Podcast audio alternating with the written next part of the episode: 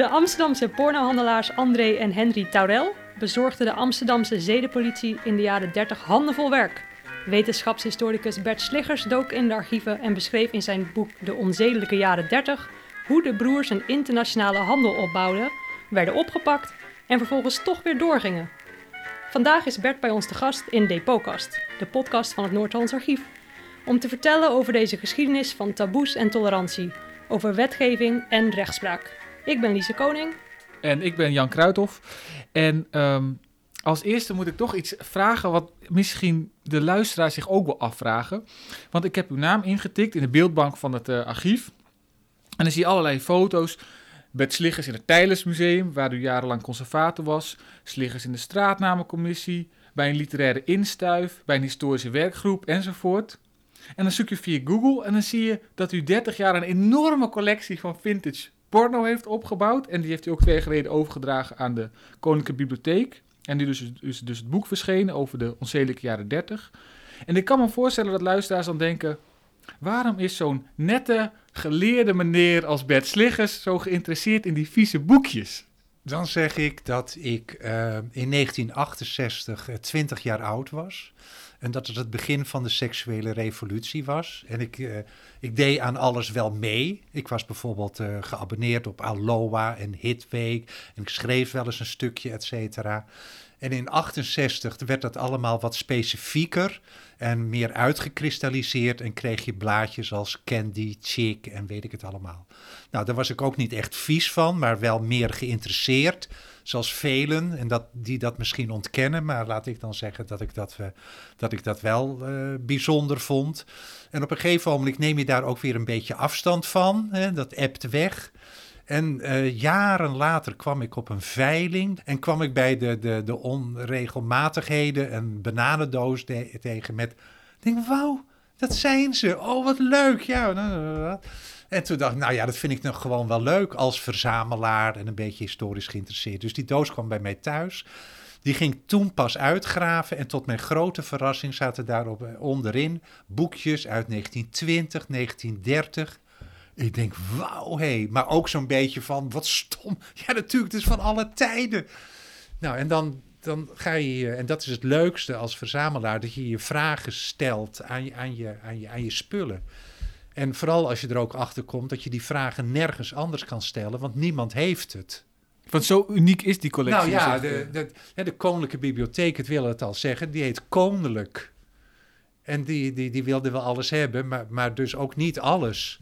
En uh, op die manier zijn er enorme leemtes. En ja, die had ik eigenlijk uh, ongewild of ongevraagd, of die had ik gewoon ingevuld.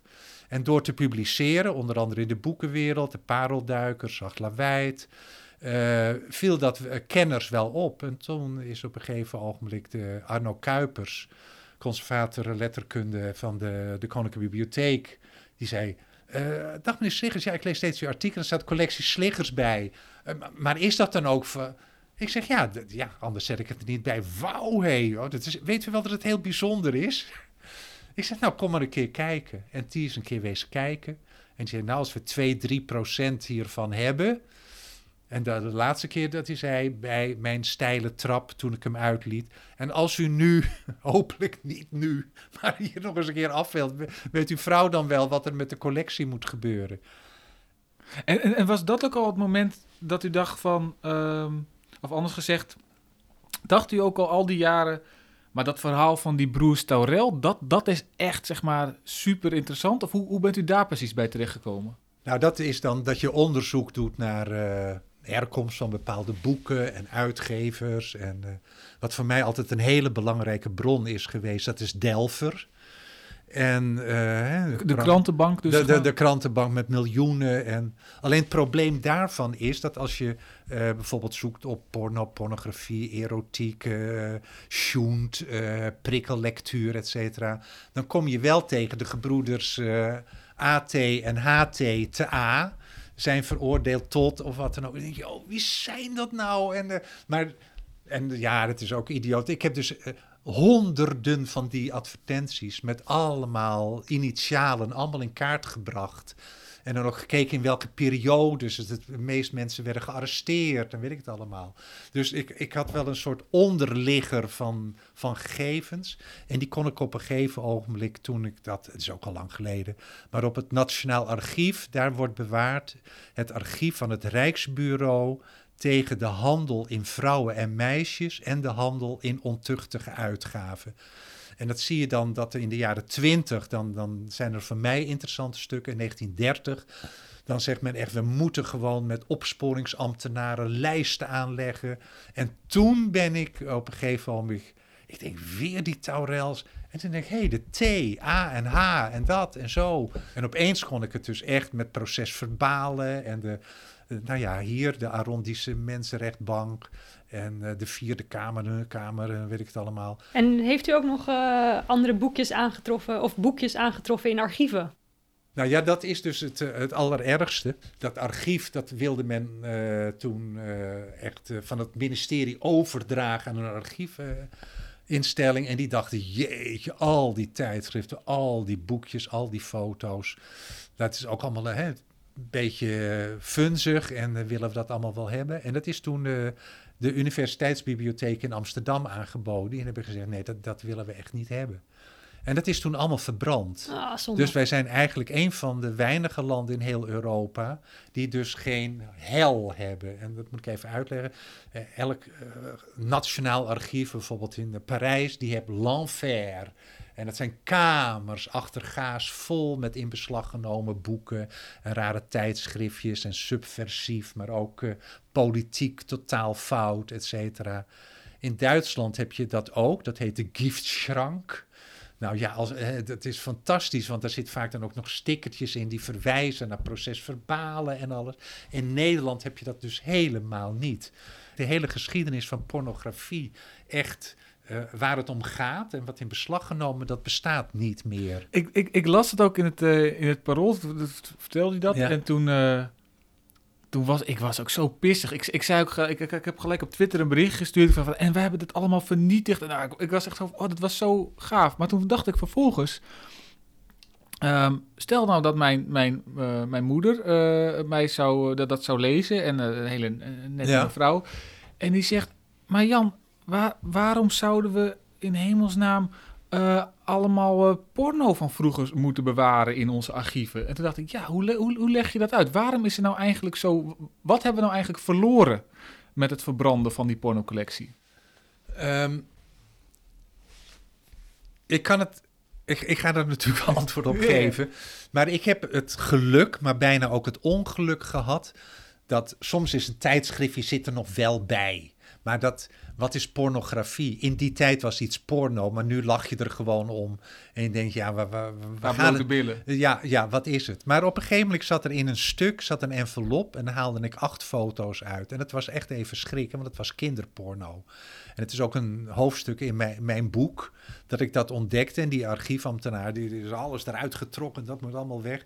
En ja, en hij is net niet ver genoeg met zijn hand in die envelop geweest om die foto's te vinden dus je, je, je, je schrikt even. Je kan het ook zeggen, nou, dat heb ik niet gezien. Volgende bladzij. Ik bedoel, uh, maar het gaf wel een soort opening naar, uh, naar de handel in deze plaatjes. En omdat er dus archiefstukken bij zaten en degene die ze gemaakt heeft werd gearresteerd. En op een gegeven moment kom je erachter wie dat meisje was. En, en dan komt er ook een enorm groot verhaal wat je kan vertellen.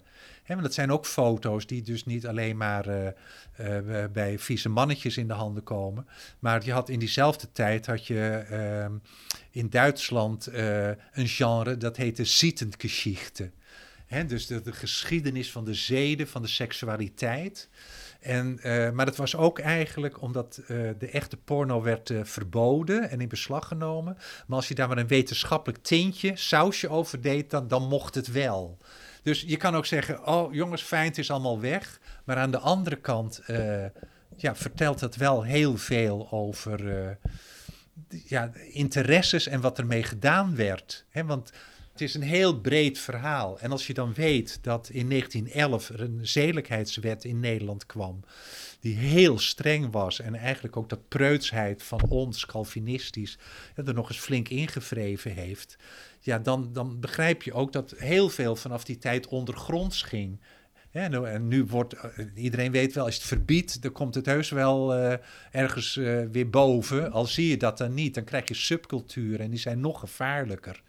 En die twee broers, die Henri en die, die André, die opereerden ook in die subculturen. En eh, ja, dat heb ik geprobeerd om dat eh, ik zou maar zeggen, bovengronds te krijgen. Die broers eh Taurel, ehm, hoe zijn die in de, in de pornohandel beland? Nou, ze hebben van alles geprobeerd. En ehm, wat, wat ik het mooiste van die twee eh, jongens vind, ik heb wel, wel heel wat onderzoek gedaan, maar meestal is iemand een sociale stijger. En dit waren twee so- sociale dalers. Echt in zo'n korte tijd.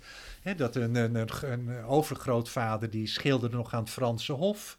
En daar de zoon van werd uitgenodigd door koning Willem zoveel om de grafische school op te richten bij de Koninklijke Academie van, eh, van, van, van de Kunst in Den Haag. Hun vader, die, die, die, ja, die zie je al heel snel, die werkt dan in Utrecht bij de spoorwegen, wie niet. Komt, en, maar dan zie je hem dus al geld onttrekken uit hè, wat, wat hij beheert. Nou ja, dan wordt hij ontslagen, dan komt hij in Haarlem terecht, want dan kan hij eh, dan ook nog bij de spoorwegen nog een ander baantje. Hij heeft nog hele jonge kinderen en dan laat hij zich in een portiek bij het Vondelpark door een heel jong jongetje aftrekken. Die, va die vader ja, dan? vader van onze. Dus dan denk toen ik dat vond, ik denk, Jezus, hé, wat is er aan de hand? Dan probeer je wel even te verplaatsen in wat is nou de reden waarom. En dan met zo'n jongetje en je hebt nog hele jonge kinderen. En op een gegeven moment zie je, ja, de, de, de, breekt echt de pleuris uit. Dus dan krijg je een vader die natuurlijk nergens meer aan de bak komt. Moet negen maanden in de gevangenis. Dus die kinderen krijgen daar aan van mee. Eén loopt dan weg met een vriendje. Gaan ze ook geld stelen bij een baas. En dan is, merk je toch wel dat eh, waar is snel geld mee te verdienen, dat is gewoon pornografie. En waar haalden ze dan vandaan? De, de, de, de grootste handel komt toch wel uit het buitenland. Er zijn maar heel weinig. Ja, ik kom misschien, als je dat bij elkaar, eh, kom je misschien tot tien Nederlandse auteurs. En dan vaak nog pseudoniemen waar je helemaal niet achter komt wie dat nou is. Wagonladingen met van die boeken, die gingen allemaal. Ik heb ook die in beslag namen. Dus al die, als je ook die lijsten bij de Taurel ziet, is heel veel Duits. Ja, daar wil ik straks even naartoe inderdaad. Want het waren echt vier pagina's eh, uitgetypt met wat ze in bezit hadden. Ja, precies. Ja, ja. Want, want, wa- wanneer kom je dan de, de, de Taurels in het archief tegen, bijvoorbeeld? Nou ja, echt als, eh, als eh, jonge criminelen, dus de hele jaren twintig. En in de, de hele jaren dertig steeds in relatie tot, eh, noem het maar, pornografie. Maar, maar ze krijgen een straf en dan gaan ze dus gewoon weer terug in hetzelfde... Ja, het is ongelooflijk. Maar ook, eh, daar kan ik ook niet helemaal antwoord op geven. Maar ik zou maar zeggen, de politie haalt gewoon een heel pand leeg. En dan ontdekken ze ook nog een geheime donkere kamer. Dus ze ze ontwikkelden ook nog negatieve. Dat is eigenlijk ook wel bijzonder. Dus ze maakt het ook zelf? Ehm, Of reproducties? reproductie. reproducties, ja, ja, ja. maar de politie haalde het dus leeg. En, en, dan, en dan een maand later was zo'n pand bijna weer vol. en dat vertelden ze ook. Dat is ook wel interessant door die procesverbalen, die verhoren. Dat ze dan eh, ook eh, zeggen van... eh, ja, iemand komt binnen, vraagt om dat boek. En ik zeg, dan zeggen ze altijd nee. En zo iemand komt weer terug, want ze denken altijd het is een stille. en dan... en het gebeurde wel dat er dus gepolst werd bij zo'n winkel. En er kwam dan iemand met een aktentas naar buiten. En die volgde ze helemaal naar het station. En vlak voordat ze iemand instapte, zei ze: Politie, mo- mogen we in uw aktentas kijken? Nou, dan kreeg je weer zo'n hele lijst wat er in zo'n tas zat. Ja, want, als het dus dan in beslag genomen wordt, dan moet de, de Openbaar Ministerie moet natuurlijk gaan beschrijven ehm, wat er precies niet deugt aan die boekjes. En dan staat dus in het archief, kun je dan ook dus die enorme lijsten terugvinden van beschrijvingen van boekjes. Kun je anders even voorlezen, Lise, wat, wat, er, wat, wat er zo tussen staat? Ja, het zijn er sowieso echt eh, vier, vijf bladzijden of zo. Helemaal uitgetypt. Even kijken, een goeie hoor, want sommige zijn wel erg eh, Ja, maar, eh, specifiek dan weer ja, maar gelijk. juist daarom. La- laat maar lekker horen, van ook dat zit in het archief. Oké, even kijken. Bijvoorbeeld 13 afbeeldingen, ieder genummerd 22, van een naakte man en vrouw met elkander vleeselijke gemeenschap hebbend. En ehm, even kijken hoor. Eén afbeelding, genummerd 33, van een als monnik geklede man en twee als pleegzuster geklede vrouwen, alle met ontuchtige ontblote geslachtsdelen en deze ontuchtig betastend. Roleplay dus. ja, en je hebt die, soms staat er dus ook meisje. Ehm, en dan ga ik vanuit dat het... Is het dan gelijk een kind? Ja, het zijn kinderen, ja. ja, nou die ga ik lekker niet voorlezen. Nee, en, en dat is dus ook weer gelijk het wrang. Ik moet dus, als ik dus zo, zo, zo'n monnik voor me zie en zo, en dan met twee van die nonnen, kijk, dat, dat, dat vind ik dan heel grappig. Maar aan de andere kant denk ik, ja, het was natuurlijk wel een mens wat daar is gefotografeerd. En ik weet niet of die voor zijn lol in die, in die, als model eh, die wereld is terechtgekomen, zeg maar. Nee, het zijn nooit modellen, het zijn altijd prostituees die dat er gewoon voor een kleine bijverdiensten gewoon eh, eh, ja, bij moesten Ja. doen. Dus Ja. dat is dan weer gelijk het wrangen, zeg maar. Van eens, ik bedoel, ja, ik, ik, ik, ik, vind het, klopt wel grappig over, zeg maar, maar het, het is tegelijk ook wrangen. Dat, dat maakt het ook weer heel interessant, zeg maar, die, die, die, die, dat, dat, dat dubbele. Nou, zo heb je een hele lijst. Ja, ik- Ja, dit zijn, ik ken dat stuk natuurlijk, maar Ja. er zijn inderdaad honderden en honderden en honderden foto's. En, Want- oh ja. sorry, Nee, ja, ik vraag me af inderdaad, want eh, er staan dus nummers bij over hoeveel van die afbeeldingen er gevonden Ja, ja. zijn. En soms heb je er 64, soms heb je er één. Zegt dat denk je nog iets over de populariteit van wat er te zien was? Of is dat gewoon puur toeval? Misschien was het dat één uitverkocht. Ja, dat, ja dat, ik denk dat dat wel puur eh, toeval is. Maar het is wel, als je hier weinig mee hebt en je leest echt wat er werd aangeboden, dan denk je er wel aan Sodom en Gomorra. En, eh, hè, dus met veel te jonge kinderen en met bestialiteiten. En wat twee mannen met elkaar, dat was al heel hè, lesbisch, dat komt al heel lang voor. En er, er werd niemand eh, warm of koud van, zal ik maar zeggen. Ja. Maar, Voorwerpen heb ik voorbij zien komen. Het is echt, echt... Ja, van, de- van, Alles. Je zou kunnen denken van, nou, eh, ehm, na- natuurlijk, het waren criminelen, maar eh, eh, eh, als we eerlijk zijn, houden we allemaal wel, of vinden we het allemaal wel leuk om, eh, om eh, een blote mensen te zien.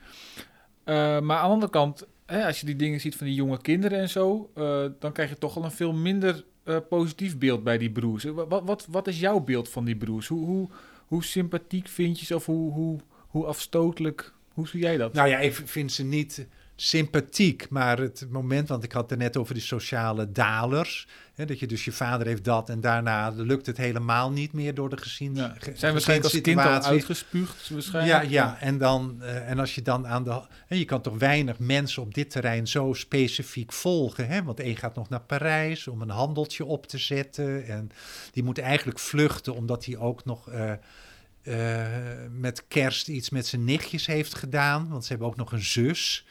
Nou ja, dan word je op een gegeven moment weer denken: oh, houd het nou nooit op. Dus eh, ja, ik vind.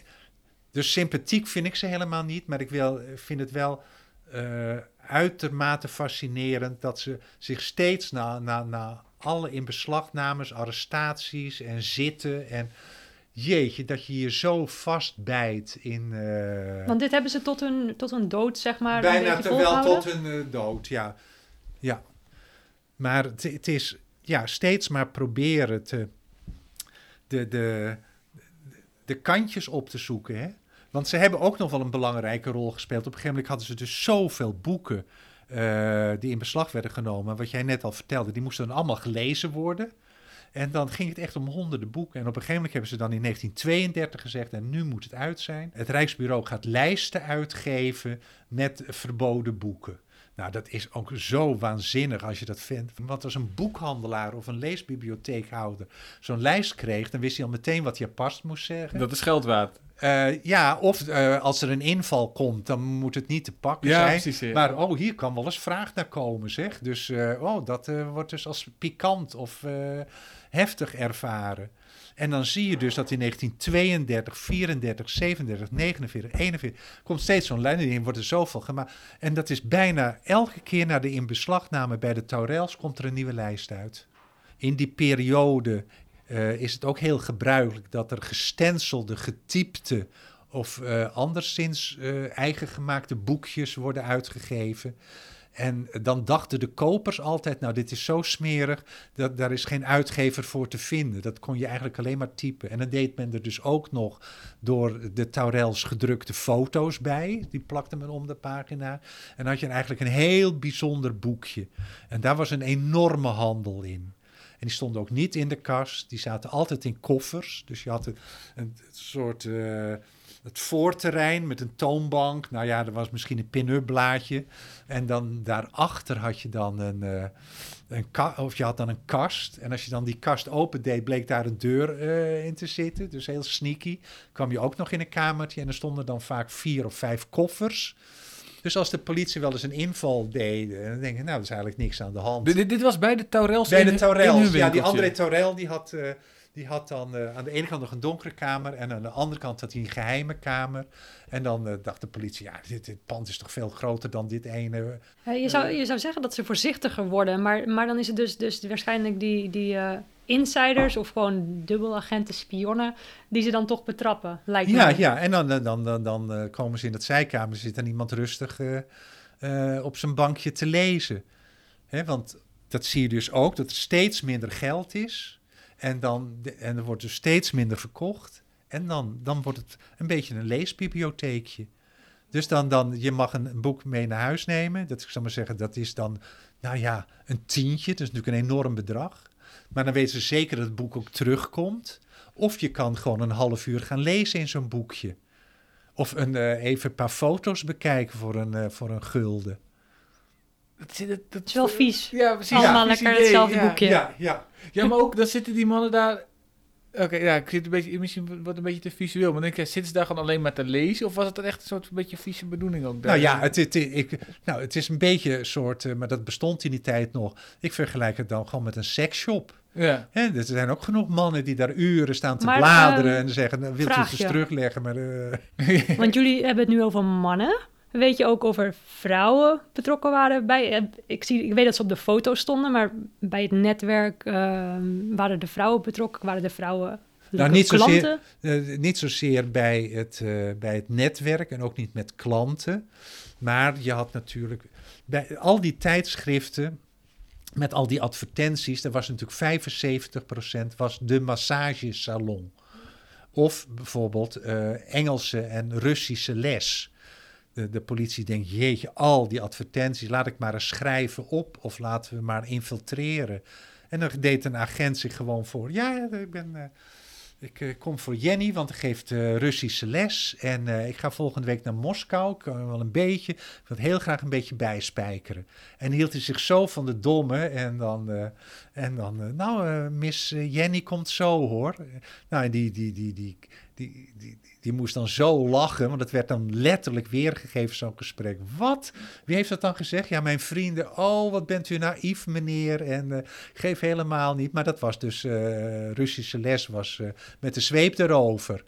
En dan zei ze, tegen zo'n agent: Nou, uh, by the way, nu u, nu u hier toch bent, je moest toch wel het hazenpad kiezen. Er zijn prachtige verslagen van. Dus de vrouwen uh, waren niet zozeer klant, maar dat waren wel uh, dames, meisjes die zich ook voor geld wel lieten verleiden om bepaalde dingen, standjes, weet ik het allemaal, te doen. En, en um hoe is het nou uiteindelijk geëindigd met de Taurels? Ja, dat is... Hoe oud zijn ze geworden bijvoorbeeld? Uh... Ja, al, ik weet niet meer precies, maar zo'n beetje in de 50 of net 60. En één is naar Utrecht gegaan. Die heeft nog wel een soort kantoorboekhandeltje gehad. Volgens mij is zijn tweede of derde vrouw heeft hem nog wel uh, de, de, bij zijn oude beroep weg kunnen trekken. En de andere Taurel, die is... Uh, in de gevangenis gekomen. Is eruit gekomen. Dus de eind jaren 40 overleden. En die had nog een, een, broer die eigenlijk eh, nooit een rol speelt in mijn onderzoek. Maar op een gegeven moment denk ik, hoe kan hij nou steeds nog handelen terwijl hij vastzit? En dat blijkt een andere broer te zijn. En die houdt nog een winkeltje open. Ja, maar dan meer met kantoorartikelen en uh, ook nog wel eens een uh, beetje pikante tijdschrift. Dus het, het gaat ja, niet helaas, maar het gaat gewoon uit als een nachtkaars.